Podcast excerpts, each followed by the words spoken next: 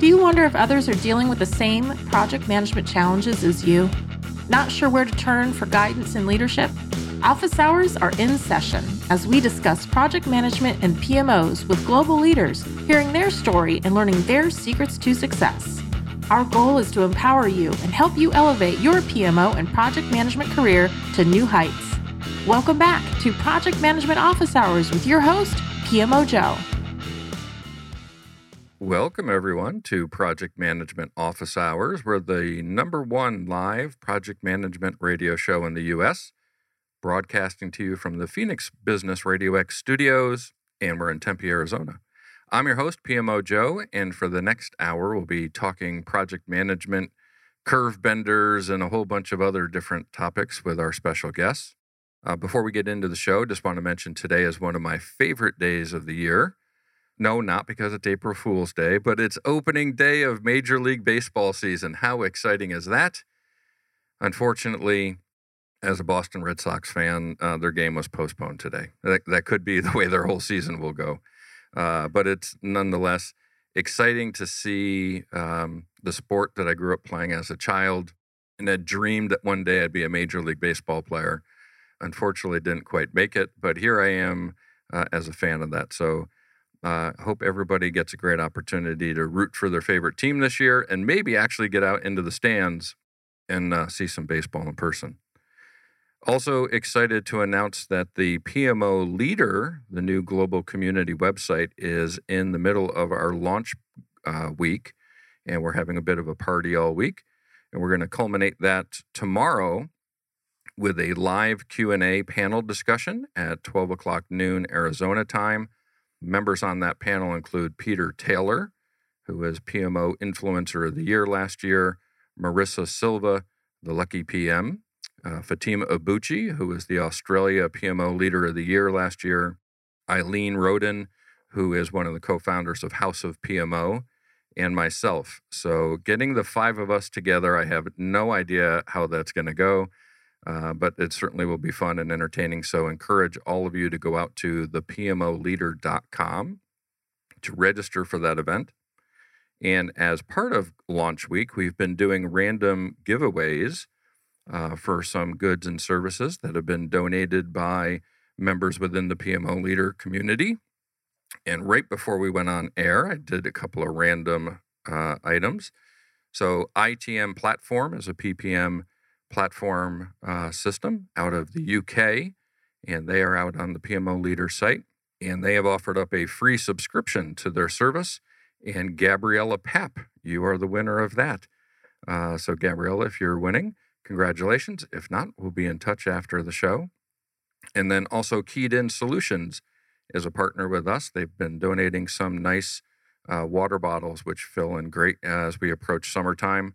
And Leighton Brownlee, you are the winner of one of the Keyed In water uh, bottles, um, Keyed In Solutions water bottles. So thank you, Leighton. Thank you, Keyed In. Thank you, ITM Platform. Also, uh, want to thank our sponsors of this show, right? We don't uh, have these shows without sponsors. So, the PMO Squad, you can visit them at the thepmosquad.com to learn more about all of their services. And as I mentioned, the PMO leader previously, be sure to go out and visit that community site. Finally, a reminder to everyone to visit projectmanagementofficehours.com to see all of our upcoming episodes, catch all of our previous episodes, and learn more about all of our amazing guests who have joined us throughout the years. So, today, in addition to being Major League Baseball opening day, which I'm excited about, I'm also super excited to have Jennifer Bridges and David Nour joining me today. Thank you, Jennifer and David. So glad to be here, Joe. It's good to be with you, Joe. Yeah, thank you. And Jennifer, I believe you're in Alabama. And David, are you in Atlanta today? I am indeed. So we're getting uh, some Southeast representation. Uh, one of my had been in Atlanta for over around 20 years or so. So it's good to connect with some folks who are back there. Jennifer, if you could take a minute, just say hello to all of our listeners and introduce yourself to them. Well, Joe, it's great to be here and with your audience. And because I know you have a global audience of influencers and impactors all over the world. And um, yeah, just been around quite a bit, a long time, I guess, in my career. And I guess the essence of the coaching work and the leadership development work that I do is um, helping people improve their performance potential. And so I'm founder of pdus2go.com, which we're going on 14 years now. And David has been a huge part of that, one of our initial brave and courageous partners. And um, he's been a part of helping us infuse different aspects or different perspectives from leaders that he works with at different executive levels and all the research that he's done over 11 books now. And so he's continued to develop courses and and give webinars and live events for us. So yeah, just I guess one of the main things that I'm I think David and I both look to do is influence, impact, and inspire the future of project management. So, with that, I'm going to hand that over to David and let him, I guess, tell a little bit about himself too.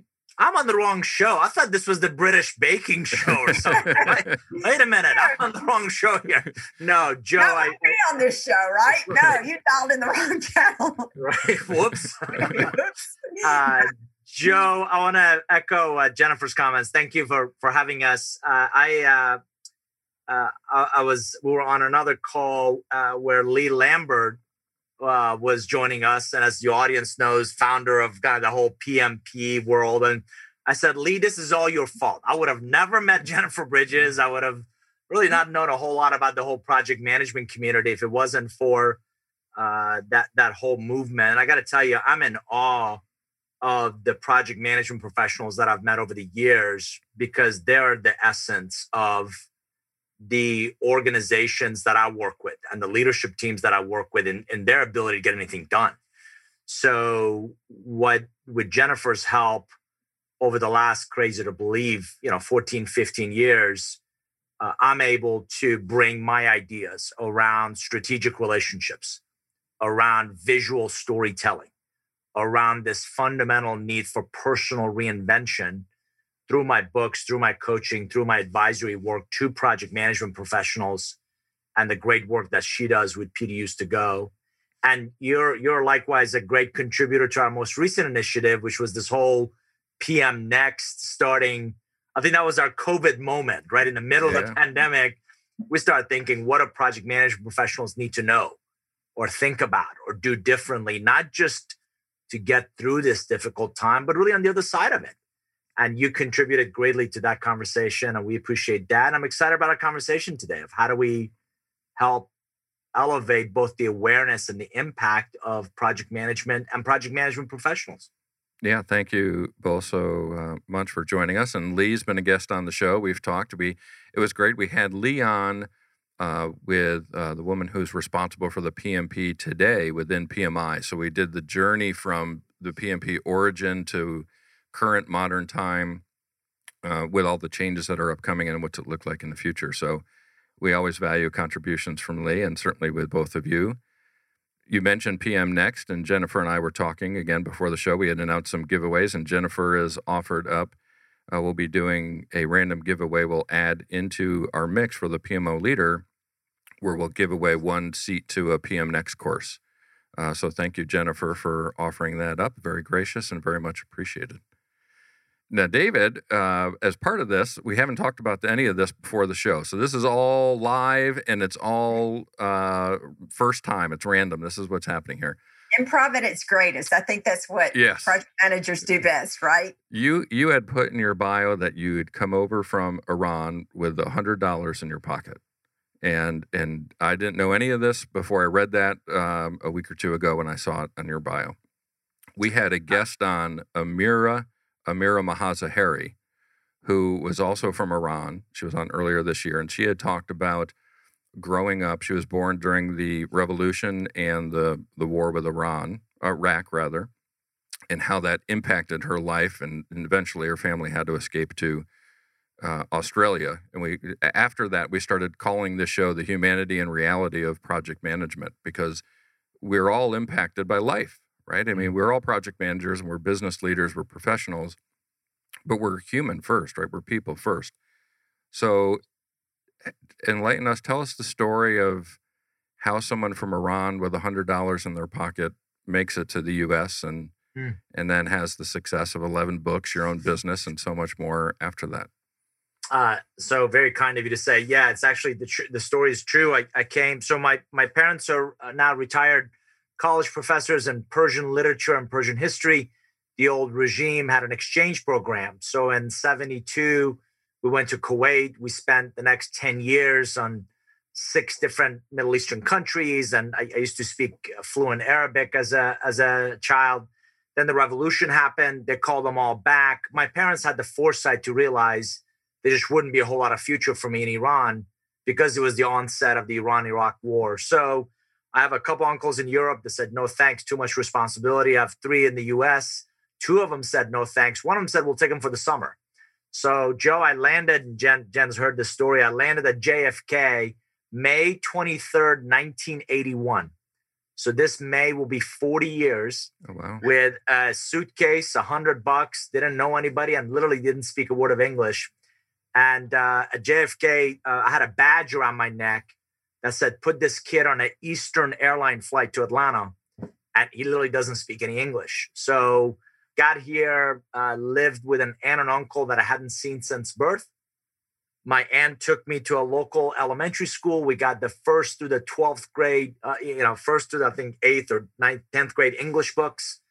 And I had tutors for better part of two years. English, believe it or not, some of your audience may recognize is one of the most difficult languages to learn because of all the exceptions. To date, I don't know what a dangling participle is, but if it's dangling, is there a reason we can't fix it? Because I, I've got access to Home Depot, right? We can just go buy the material we need, right? So uh, but I came here. I finished school here. I got my Eagle Scout here, and I got to tell you, I, I uh, despite the bad rap that immigrants may get, uh, number one, I, I've, I've, looked around. There's not too many Native Native Americans walking around, right? So we're all immigrants in some shape, form. Number two, this is still the greatest country on the planet. This is still with all of our challenges, with all of our, and I'm not I'm not going to deny we've got race challenges, we've got income inequality, we've got a lot of challenges, but it's still the country that the rest of the world wants to come visit, the country that they want to come live in, the country where they want to come and get an incredible education, and the American dream of come and abide the law, come and come legally, come pay your taxes, come get an education, come, you know, stand up on your own two feet and and really earn a living. It's still alive here, and I'm the poster child of of that of that you know opportunity. So grew up here, uh, undergrad, grad school here uh, early part of my career was technology, sales, and sales management. The second phase, uh, for your audience, I'm actually 95 years old. I look fabulous for 95. Second phase of my career was really technology for consulting and private equity. And uh, for the last 19 years, I've had my own practice of advisory, education, coaching, and speaking. And making an impact, right? That's uh, learning from all of our past experiences and how we can make an impact. And Speaking of making an impact, you, you mentioned PM Next. Um, Jennifer, where where did that come from? Right? I mean, David gave a little bit of the backstory on that, but how do how did that come to fruition? And it's certainly a collection of a lot of people that were involved. And and tell us more about PM Next and what that's all about. Yeah, so that literally came last year in the throes of the pandemic. David is actually does some work. We do some client work together and so we were talking about some things, and all of a sudden things started changing, you know, up on the lockdown, and projects started canceling. And I think his clients were, he was advising his clients, and then I was coaching mine. And we both saw common themes of what people were struggling with. And so we started trying to answer and help people solve problems about what was happening. So we were grateful and uh, resourceful to have people in our networks like you and so many of the people we pull together in PM Next. And they all, you know, threw their hands up and said, How can I help? And um, so that's how we pulled that together. And we started looking at some of the things people were struggling with, some of the competencies that people needed. And that's where we were able to pull people in who had, you know, specific expertise to bring that. And we pulled together learning sprints. Our production team jumped in and David and we pulled together just a, an amazing program. We've had a lot of a lot of great feedback from it. And I think it was so successful because not only, you know, do the partners we brought in, but our the the literal people who were struggling with the problems. So they were able to in, provide the input into the content and how we how we designed the program. So I think mm. David may want to add some more to that as well. Yeah, Jen, and, and I got to tell you, kudos to Jennifer and the whole PDUs to go Joe production team because I I I felt like you know I, I, was engaging the content presenters and just getting what's in their heads and their experiences on video. Jennifer and whole team took over and really produced some 60 hours of just great, great content and reflection and exercises and how to really implement the ideas. And Joe, I got to tell you, one of the challenges that I see in the project management community is um, everybody knows there's you know rungs in the ladder, and you got to start with rung one and work your way up, and that's great. What I see in the market is more of a lattice, where it's not those rungs of the ladder, and you're getting people that have you know they've heard of project management, not leading project teams, mm-hmm. right? So they're coming from the business side, or they're coming from you know running a P&L or a different environment, or and they just they don't speak project management. So one of the things Jennifer and I talked about was I thought it was critical to bring insights and real hands-on experience like yours, like Lee Lambert's, like uh, you, you know several others that Jennifer kind of knew through this community together, as well as people that I think the audience had never heard of. You may have never heard of Peter Bregman, but the guy's an expert on emotional courage. You may have never heard of Charlie Pepperelli, but the guy's been a startup and, a, and a, an investor for a whole bunch of years. So bringing different perspectives of leadership and strategy and visual storytelling and uh, you know i had to do a few uh, had to not not had to as in like Jennifer put a gun to my head but yeah. I was excited to do it and contribute yeah. to the series as well, not just kind of host the, you know, others. So I think the combination of great practices both within the community as well as insights from outside of it really made the content fresh and interesting and different than what a lot of project management professionals may have heard in the past. Uh, and it, you know, it's noontime out here, and I hear Charlie pepperelli and it makes me think he's making pizzas, right? What? It's a great pizza name, it, right? It is. You would be delighted to hear his Italian, so it, it fits.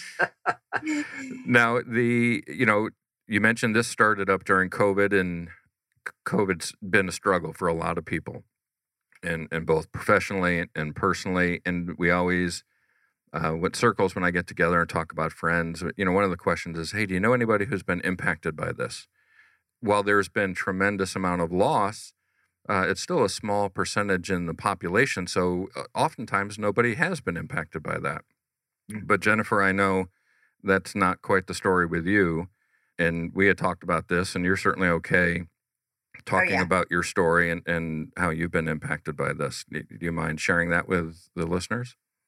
Yeah. So, um, I guess to back up a little bit, uh, so I'm from out of Atlanta, and so my mom was, who was 81, lived in Alabama. So for many years um, after my dad passed, I've been trekking four hours, pretty excessively, between Atlanta and Huntsville, the near the Space and Rocket City to support my mom. And then when COVID happened, I really spent more time in Alabama to be in support of her.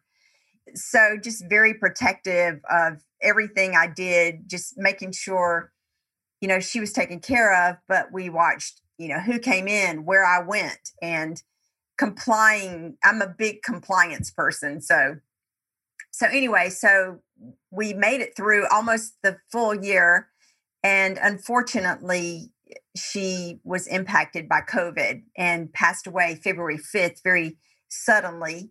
And um, so, yeah, so I, it just brought, it just really made me realize, you know, just us as leaders, you know, we like, we lead teams.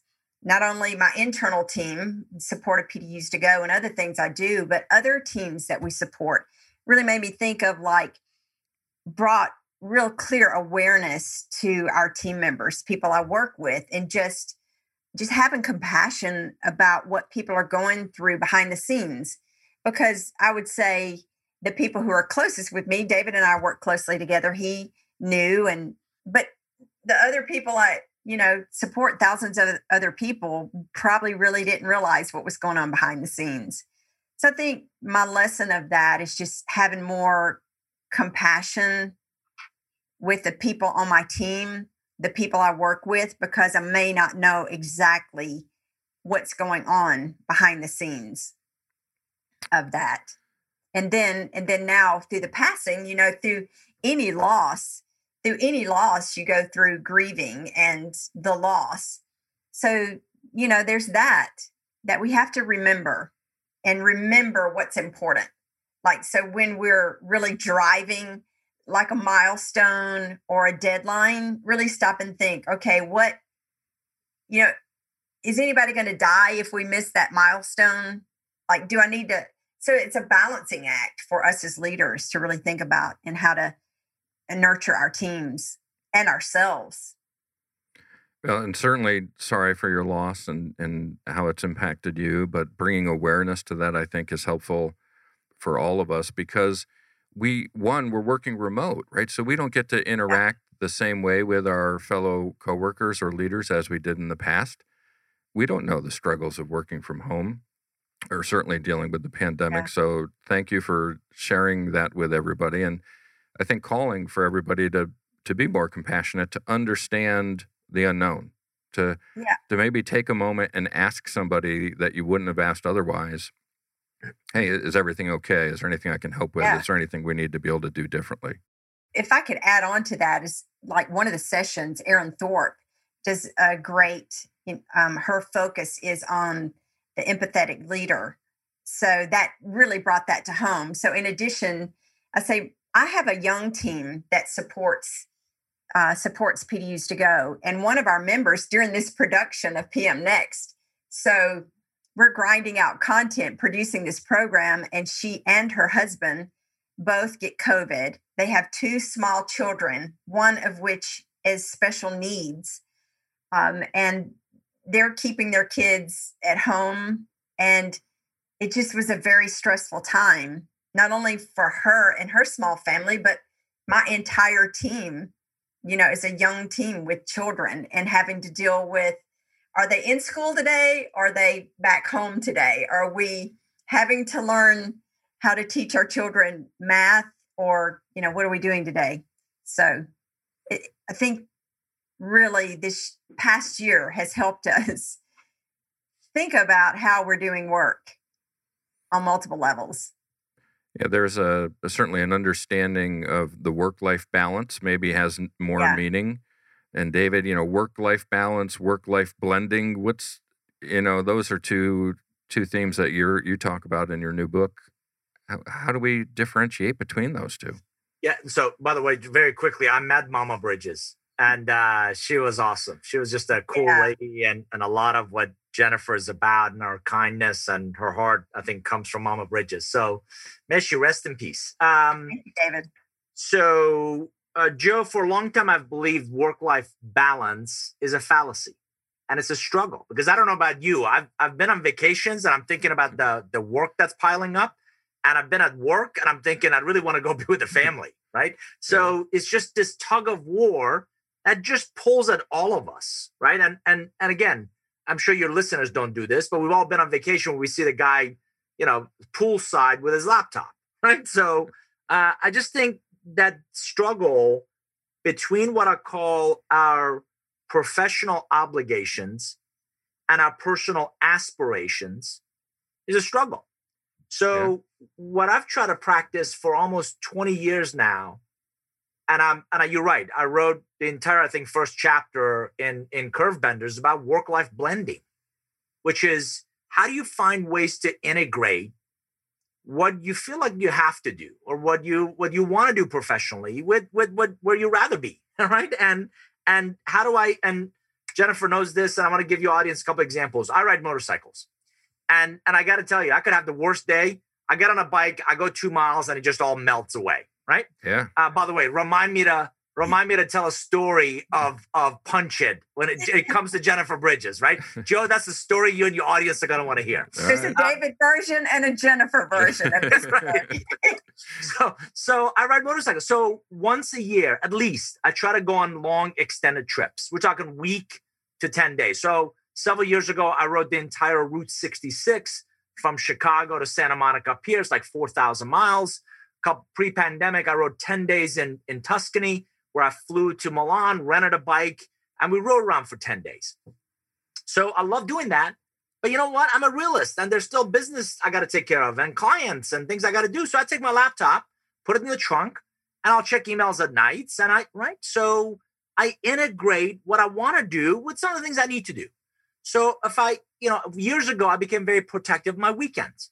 So I try not to work on weekends. So by the same token, if I want to leave on a four o'clock on a Monday afternoon to go watch my kid play lacrosse, that's where I'm at. And I'll make up for it on weekends with some of the things I need to do. Right. So stop with the friction of work life trying to create this artificial balance and really figure out how to integrate that really cool interesting part of you that we don't bring to bring to work or we didn't before this work from home approach right love having lunch when I can with the family. Love taking the dogs for a walk. I'll I'll do the work after the kids go to bed, right? So as long as the work gets done, um, I think I think this pandemic has taught us, as Jennifer mentioned, what's really important. And we don't. None of us want to leave with regret, right? I wish I could have spent more time with loved ones, or I wish I'd taken more vacations, or you know didn't kill myself over that that project deadline you know what? It's it's okay. It's it's it's important uh, but don't lose perspective in essence. Yeah and i think it's obviously it's become a bigger challenge because we're all working from home. And i remember early on in the pandemic uh, i was talking to somebody and they said um, can you hold on one second? I've got to go get my laundry out of the washer and put it in the dryer it was in the middle of a call, right? And I was like, I was, I was like, what in the world are you doing? Why are you doing it right now? Couldn't you wait? And then I had, and then I recognized, so listen, everything's different. Nobody knows how to work this way anymore. I think we're we're much better at it now, right? I think people are mm-hmm. figuring that out. And what I figured out is, I just I don't work and I don't have family time. I have time there's moments during traditional work hours where I'm doing family things, and there's things during traditional family time that I'm doing work things. But to me, it's just time now. I, I no longer split between the two, right? It's just hmm. how do I utilize it to get what I need to get done in order to make my team and, and others successful, right? I mean, that's, I think that's what you're saying, right?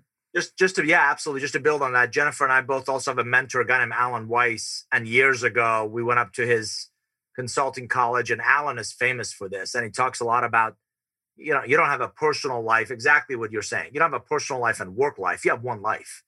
So during the summer, Alan doesn't work on Fridays. He's by his pool, you know, by two o'clock in the afternoon. As he may be, you know, considerably older than we are, but he, he chooses that. And, and by the way, he puts on educational programs for his clients in places where he wants to vacation, right? That's the ultimate. And he talks about real wealth is discretionary time because mm-hmm. we can mm-hmm. always make more money. We can't get that time back.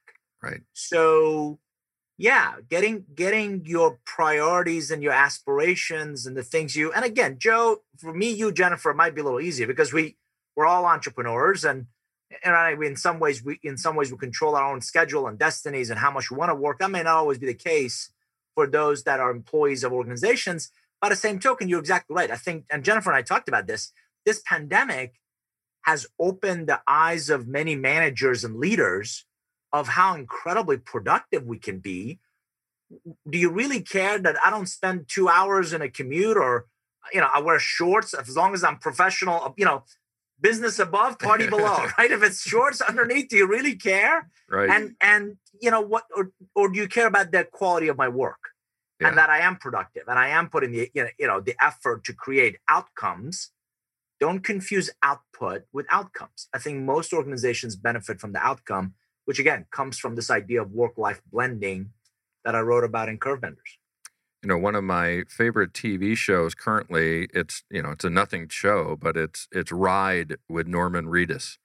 right? And he travels the world riding a motorcycle, and he brings along a celebrity, and they just take three or four, three to five days, and we the viewers get to see these amazing countrysides where they. So, David, I think you need to get uh, your own show, Ride with David Nour, right? And, right. and let us know. joking aside, I've been, as you heard my story, I've been in this country for 40 years. Yeah. I honestly think I've seen it for the first time in the last 10.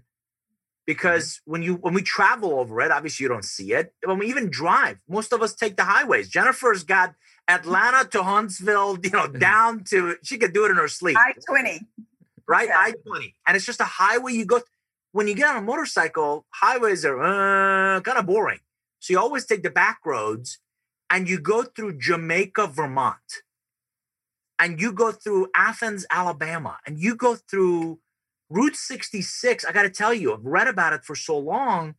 You go through it and you see how desolate some of it has become and boarded up. And by the way, that Highway 40 is right there. You can see it. And it's a it's a incredible reminder. And, and I always bring these back to some ways in shape or form, the work that we all do, right? the need for all of us to remain relevant.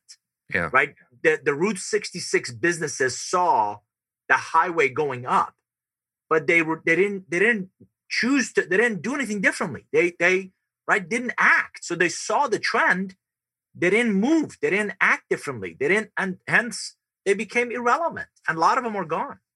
And I've been to Athens, Alabama, and uh, Gadsden Lake, right on the drive from Atlanta up to oh, Huntsville is a beautiful lake in the middle of nowhere that if you didn't go off a beaten path, you'd never see it, right? I mean, it's just yeah. Beautiful. But did Jennifer Bridges take you to that square ice cream shop? Because exactly, if, come back to visit. I'll give you the three-hour tour. if you have not been to that square ice cream shop, you don't know what life is about. Yeah, the cream delight. So Boom. Jennifer, a little plug in for the cream delight. Let's get the Jennifer version of the Punch It story. Oh. so my version of the punch it story is so so david makes riding motorcycles look so fun and easy so he um, encouraged me to learn how to ride so i did we there, there are multiple parts of this story about finding the perfect bike but i started on a scooter but anyway, he helped me get the first bike, and we had been um, we'd been practicing. So he was riding the scooter back to the house, and I was no, you were riding the other bike. I was riding the scooter. So we're on this main road in Buckhead, and it's quite busy. So we're at the stop sign, and David said, Okay, when you get to this, when you start to go, follow me, but you've got to punch it. So I literally took it, you know, I'm a literalist. so I gave it the full gas. And before I knew it, I was like headed straight for this tree. And at like Mach 9, what at 60, about 60 miles an hour. And I honestly thought I was going to kill myself. So anyway, I re- all I could think of is target fixation from the class because I'd been to the class and all I could think about is oh my God, I'm fixated on this tree. So I forced myself to look down and threw the scooter, like threw my weight down and went into this ditch. And then I'll let David tell the rest okay, of the story. So, Joel, for your audience, right? Uh, if you know anything about motorcycles, they, they come in different sizes. And we're talking about a CC, like a 49cc hmm. scooter, right? This little cute little Vespa. And I'm, I'm further down the road. I look in my rearview mirror and Jennifer's not there. This car pulls up next to me and says, Hey, your buddy is in a ditch. I'm like, wait, what? So I circle back around.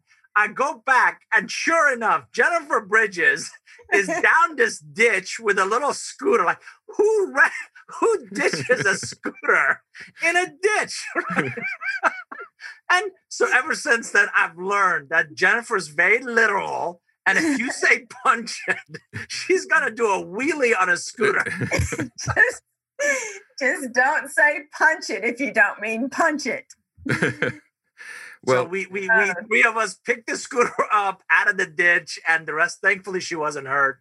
But so, it was to date, she's the only person ever that I've been riding with who has ditched a scooter literally in a ditch. I'm constantly chastised among the motorcycle riders about ditching a Vespa. Most of the stories are about like David's at Barber, like going around this pin turn at 140 miles an hour. And with that's his like wreck. Mine is on a Vespa scooter.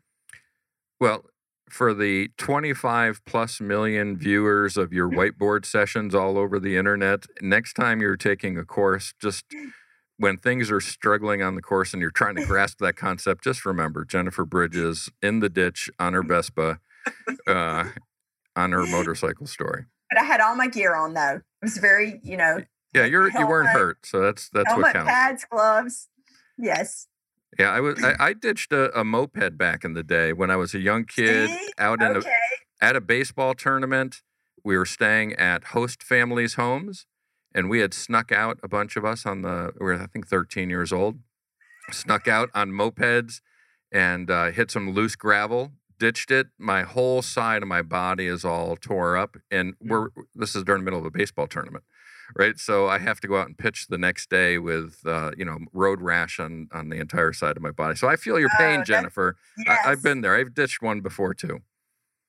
See there, I'm not the only one. No, Joe's in my club. Absolutely. Joking aside, they can they can get away from you, and thankfully, as Jennifer mentioned, we're I'm a big believer. I do this with my kids as well. Uh, all the gear, all the time. So helmet, jacket, even when it's hot in Atlanta, helmet, jacket, gloves, boots, and all that stuff. My kids and I wear airbags now. So there's Joe, there's a literally a, a, vest you wear that is attaches to the bike, and if you get separated, the whole thing becomes an airbag. And uh, mine has gone off four times, and thankfully, knock on wood, I've walked away from all four. So, uh, but it can get away from you, and and I like giving Jennifer grief, but uh, it was a fun fun story to tell. Well, let's uh, hope there's not a number five, right? Uh, for your sake and, and good conversation, right? This goes back to we're people, right? We all have experiences that we learn from, and also understanding, David, to your point, right? On these tours uh, around the country and the, the Route 66 story, uh, guess what? Somebody built Route 66, somebody built Highway 40, somebody built the buildings they're in, and guess who built them? Project managers. So we're building the world uh, one road, house, project, software system, whatever it may be at a time. That's our contribution to all of that. So everybody be aware of that, right? Uh, and learn from those experiences. The other thing, you know, in your background, I can see, David, is uh, Curve Benders back there. Interesting title. You have 11 books that uh, come out. I guess this will be book number 11. What's what's the backstory behind that? What is Curve Benders all about? Sure. So uh, curve benders, uh, at their essence, so just high level curve benders are your some of your most strategic, most valuable relationships. Joe, uh, it takes about uh, takes me about four years to research and interview and kind of get ideas together. At some point, you feel like you've said enough, you've coached enough, you've talked enough about an idea, you have something to say. So yes, you, you're you're right. This will be book number eleven. It's actually coming out later this month what we did is I'm 53. Uh, I figured I'll retire when I die. So in thinking about, and I'm always curious about, you know, what what will the next decade of my work look like? So for your listeners, and Jennifer and I have had this conversation as well, right? So what will the future of our work look like? Well, what but the pandemic showed us is disruptions don't just disrupt the way we work as she mentioned if you um, god bless people with young families right it disrupts the way we work and the way we live and we're all cooped up the way we play and in some ways the way we serve or we give to others. So we embarked on this journey. We've researched 15 forces that by the way this pandemic is one of them that we believe will continue to create headwind tailwind or turbulence in our lives so most of my clients have figured out how to navigate their way around this pandemic. Their concern is the next one. What if it was cyber? Well, God forbid, what if it's a natural disaster, right?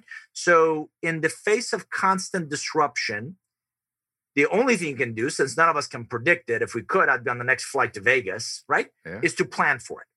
So how can you plan? How can you continue to learn and grow And both of you do a phenomenal job in really engaging project management professionals and really elevating their thinking, elevating their knowledge. So I'm a big believer of micro learnings. Whereas Jennifer mentioned these ideas of learning sprints, where you quickly learn something, you apply it. And Joe, what that does, is it creates this non-linear growth through which you can reinvent yourself. Now, mm-hmm. I've always believed that my work, my life's work, last 20 years, has been around this idea of relationships. And my premise in this book is that a few of your most valuable relationships accelerate your growth, accelerate that journey.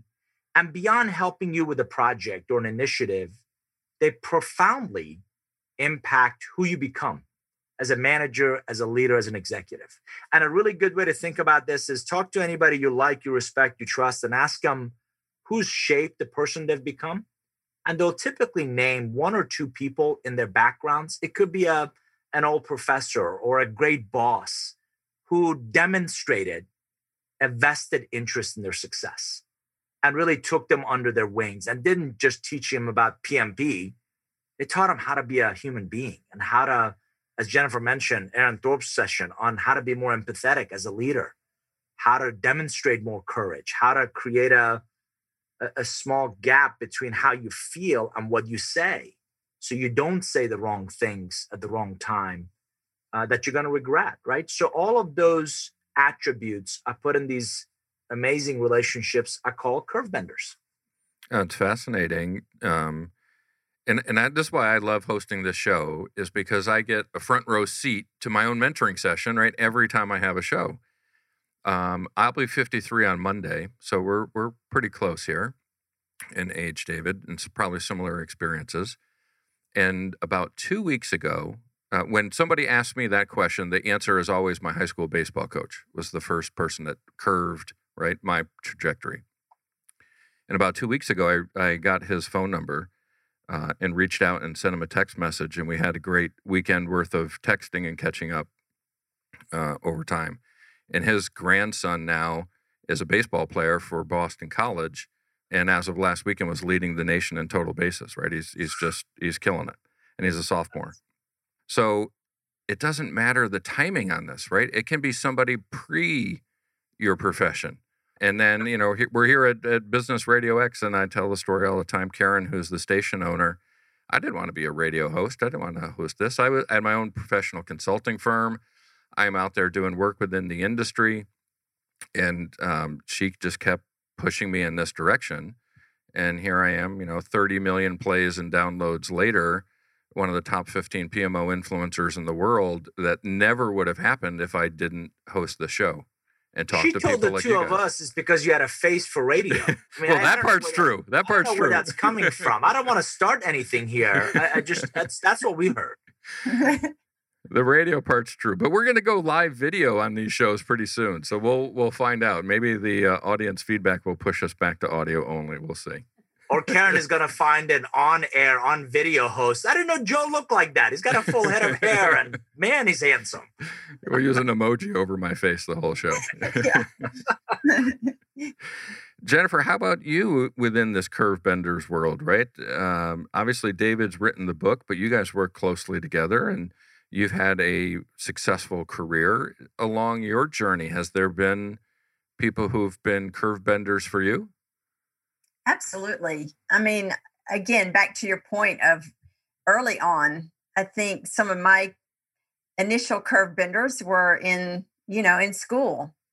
So even in, you know, as early as high school and being in sports in high school, you know, they just all, I think sports has an underlying influence in my life, working with teams and coaching, you know, now I do a lot of coaching, and I think that had an influence on me. My father was a coach. I think he was a curve bender for me. Uh, David mentioned my mom, and I believe some of the values and and things I have today came from my parents. But and then for sure along the way in my corporate life, there have been curve benders. So I love the idea, and I love the you know, David highlighting it as part of the book so that we can be aware that number one, that people have been influences on us. Um, they have been our curve benders, but also an important part he's bringing to the forefront is how are we being someone else's curve bender? How are we helping someone else along the way? And I know when I started corporate out of college, the environment was very supportive, very mentorship with me coming out of college with the people who I worked with. And then somewhere down the line, in probably a decade or two, that kind of phased away with the whole effort of like, we've got to do, you know, do as much as you can, you know, in every day, you know, everything kind of the human side during a period of time, I think kind of went by the wayside in some of the environments I saw. So I think it's it's bringing more awareness and intentional for us as leaders, like in our leadership roles. How can we be curve benders for the people on our team? How can we be curve benders for the next generation, the new people coming in? So that's a great perspective. And yeah. interesting, we both mentioned back to high school time and coaches and the influence on our life and and we're all coaches to a certain extent on this call but when we're young coaching drives us right it helps shape us when we become adults we think oh people who are going for coaching is for people who need help right yeah. why do we have that negative connotation Pro- professional coaching should be more common don't you think where just because you turn 25 doesn't mean you understand everything right i, I know i still have mentors to this day that I'm learning from. And, and I think coaching in the professional sense is the biggest opportunity that we can all take advantage of to accelerate our growth, to, to be around a coach. Mm-hmm. just just a, a, data point for you and your audience. You you both brought up coaches in in your adolescent years. I think the best coaches in those formative years teach us more than just about the sport. Mm-hmm. Absolutely, they, they they they leave an indelible imprint on us in terms of life, in terms of how to lose graciously, how to pick ourselves back up, how to not get bullied by the kid on the other team. All those things become lifelong, you know, they mold us in mm. many ways. And Joe, I, I, I couldn't agree with your comment more that if you think of athletes, if you think of entertainers, those that are already doing well, hire coaches to really take them to that next level, right? So I want to go get this Oscar winning part. Help me. I'm a comedian. Help me take a more dramatic role, right? Mm-hmm. And they go elevate their skills, their knowledge, in some ways, their behaviors. For some reason in business, as you alluded to it, it's perceived that you get a coach when you're broken or you need something fixing. And, and, and I think it is, has as much to do with us as coaches as it is those who hire coaches. I, I don't, I don't, I can't help someone who's broken. I can't, I, they need to go fix themselves. Go respectfully, go see a professional for that. That's not what I do. I take great managers and make them exceptional leaders. Mm-hmm. Right. And, and that's a, that's a mindset first. I was talking to one earlier today who's very competent, very capable, is having a meeting with the CEO and the board about his comp plan. And you know, initially early on in our in our conversation, his attitude is, you know, almost like the the chip on the shoulder, right? And you can see it, right? I'm underpaid against everybody else that I know, and and you know, I deserve more. And I'm like, okay, hold on, time out. Mm. Right? You go in with that attitude, and it's gonna show. And and that executive or that board is gonna see right through that. That you you got a chip on your shoulder. Nobody wants to be around people that suck the life out of them. It's just not a whole lot of fun. It's a conversely, if you lead with this enormous gratitude, I, am blessed. I, I there's a lot I have to the rest of the world. And by the way, to our listeners, the rest of the world believes we're incredibly rich, right? If you have two cars, 70% of the world believes you're wealthy, right? So if you live, if you own your home, you're just you're better off than something like 80% of the world, right? So leading with gratitude, leading from a place of, of just enormous abundance that we have in our lives allows you to see coaching as a phenomenal opportunity for me to get to that next level, get to reach another level of success, another level of significance and impact in my life. And I think that's something that we as coaches can also help those we choose to coach see as this is a chance to level up. This is a chance for you to raise the bar on and, and I talk about it in curve benders, the best version of you.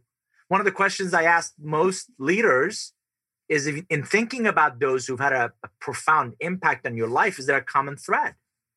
And inevitably, every one of them said they saw the best version of me.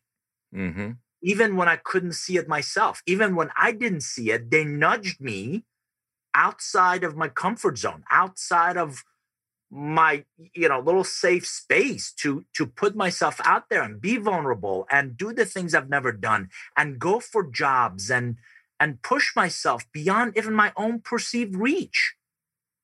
And then when I got there, I couldn't be more grateful for just that. These people coming to my life at this moment in time that again changed both my direction and ultimately my destination.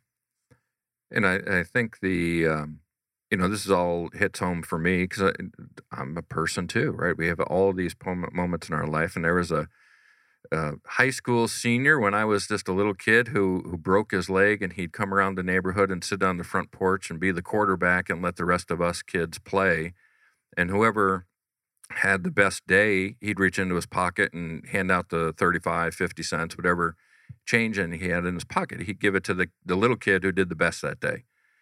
And it, after doing that for a few months, you wanted to be the kid that got it wasn't about getting the money, right? It was about somebody acknowledging that you were working hard and giving that to you.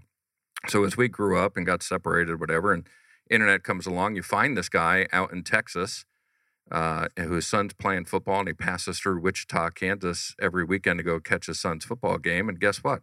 I'm living in Wichita, Kansas at the time. So I'm able to reconnect with that guy, you know, probably 40 years later. And the gratitude part is what you mentioned, David, that I'm commenting on here really is I was able to say thank you because he didn't, nobody knew back then that he was impacting my life. But I'll think back to those moments today about this high school senior who was just tossing a football to little kids, but making us feel like we were worth something and and that's curve benders, right? That seems like the spirit of this book. Absolutely. When you say you you know you had a group of people, you know, kids that you were playing with, was one of them Jesus? I'm, I'm just asking. I'm trying to find out, you know, what what kind of time frame are we talking about here? No, no, no. I'm not that old. I'm 53. Remember, remember, remember he said he's the same, same as, you. as, you. Yeah. So. Well, well, you know. no, so, I, you're Joe. You're exactly right. Is is and and the fascinating thing we found out in our research was you don't see them as a curve bender in the moment. Right. It actually, and and and uh, interestingly enough, we fight them. We we yeah. whether it's, it's as teenagers, those coaches, or great bosses, or people that push us, we fight them. We yeah. there's no way she can be right, right? Or he's crazy, and it's it's actually after the fact that we either have one of those V8 aha moments, yeah. or it dawns on us I, I, would have to be the dumbest person on the face of this planet not to listen to her mm-hmm. because what she's demonstrating is a vested interest in my success. What he's saying, I may not agree with, I may not fully understand today, but I believe that person, and, and this can't be told, you can't be told this, right? Right. It's they demonstrated a vested interest in your success, a vested interest in that best version of you which which going back full circle jennifer brought it up it's exactly right. When i often say these people profoundly impact you everybody wants to know okay where are they? Who are they? How do i find them? Where do i meet them? Where do they hang out in the mall? Where, where can i go find these people? Right?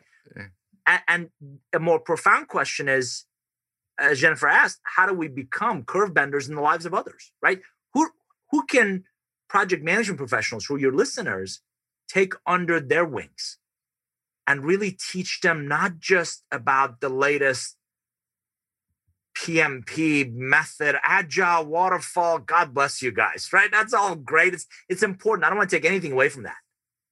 But how do we teach that next generation of project management professionals to demonstrate more empathy, to listen louder, to uh, show up with an unparalleled work ethic, to all the things that the coaches drove into us at a, such a young age, I think we could dramatically benefit from a updating, b bringing into our into our work environments, into our professional relationships. Yeah, and that's I mean that's ultimately that's again why we do the show, right? Is to bring that and have Ruth Pearce come on and talk about that. Have Carole Osterweil come on, Barbara Trautlein, and others that we've had on the show who talk about the humanity, right? The fight or flight moment. And as a project manager, which are you going to choose? And and how does your brain react to that? And I'm with you. Uh, uh I can't wait to read the book. You had mentioned that it's coming out later this month. Is it, are we able to get an advance registration or sign up for it? How do we get access to it? Yes, yes, yes, yes. Thank you for asking. In our uh, partnership with uh, PDUs to Go uh, and the PM as part of the PM Next series, uh, we do have a, a, pre-order campaign going on. That uh, if you order before April 23rd, and I'll share that with you and and uh, and your audience. The link we've created for project management professionals We're actually are offering a series of uh, these learning sprints around the PMP career accelerants, is what we're calling it. So if you want a better job, if you want a different job, if you want to get promoted, if you want to go to a startup, if you want to go to a bigger company, I take the key nuggets from the book, such as your personal market value, your seven steps to an S, you know, at meeting your curve benders, this idea of personal reinvention through an S curve. And we apply those to what project managers can do. And Jennifer uh, knows, and as your audience can hear from this session, I am very shy. I'm very quiet. I'm very much an introvert. We have no fun, zero fun is allowed on any of our sessions. And uh, and those are all going to be running in May. And the intent is to really help the audience internalize, synthesize, and apply some of these ideas to improve their jobs, their careers, their journey. Well, when I look at the clock, it's amazing to think how quickly that hour just went by. Uh, before we sign off, certainly want to give each of you an opportunity to let the audience know how they can connect with you uh, and anything else that you may have upcoming. So, Jennifer, we'll start with you. Yeah, so people can find me best at pdustogo.com. So that is a PDU with an S and a number two, go.com, pdustogo.com. And of course, you can find me on LinkedIn as well. Awesome. Thank you so much, Jennifer, for joining us. And David, how about you? Best place to find me is Nour Group, N O U R Group, N O U R Group.com. And I actually would encourage your audience if you put a slash forum at the end, nourgroup.com slash forum. That's our private online community. Jennifer Bridges has done a fabulous job building the PDUs to go PM Next group.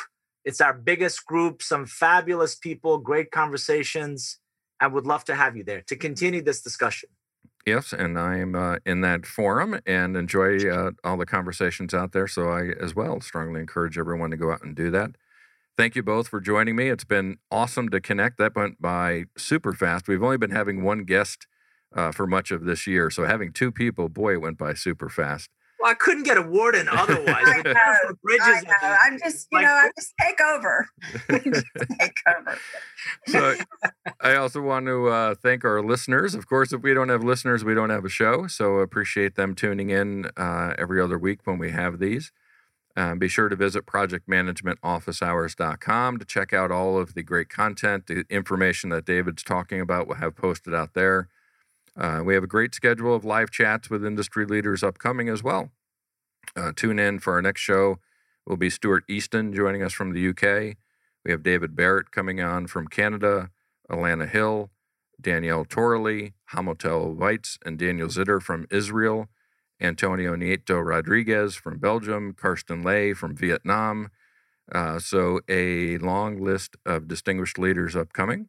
And also remember, these shows are recorded and we'll release them as a podcast. So be sure to subscribe to Project Management Office Hours on Apple Podcast, iHeartRadio, Spotify, Spreaker, whatever your platform of choice is. And of course, thanks to our sponsors, the PMO Squad and the PMO Leader. Visit the PMO Squad to learn more about the purpose driven PMO and all of our project management services. That's it for now. Office hours are closed. Until next time, I'm PMO Joe, and you've been listening to Project Management Office Hours. Thanks for listening to another episode of Project Management Office Hours with PMO Joe. You're not alone in your project management journey. We're here to help you achieve your goals. Subscribe to Project Management Office Hours on your favorite podcast platform to catch all of our episodes and hear industry leaders share their story and secrets to success.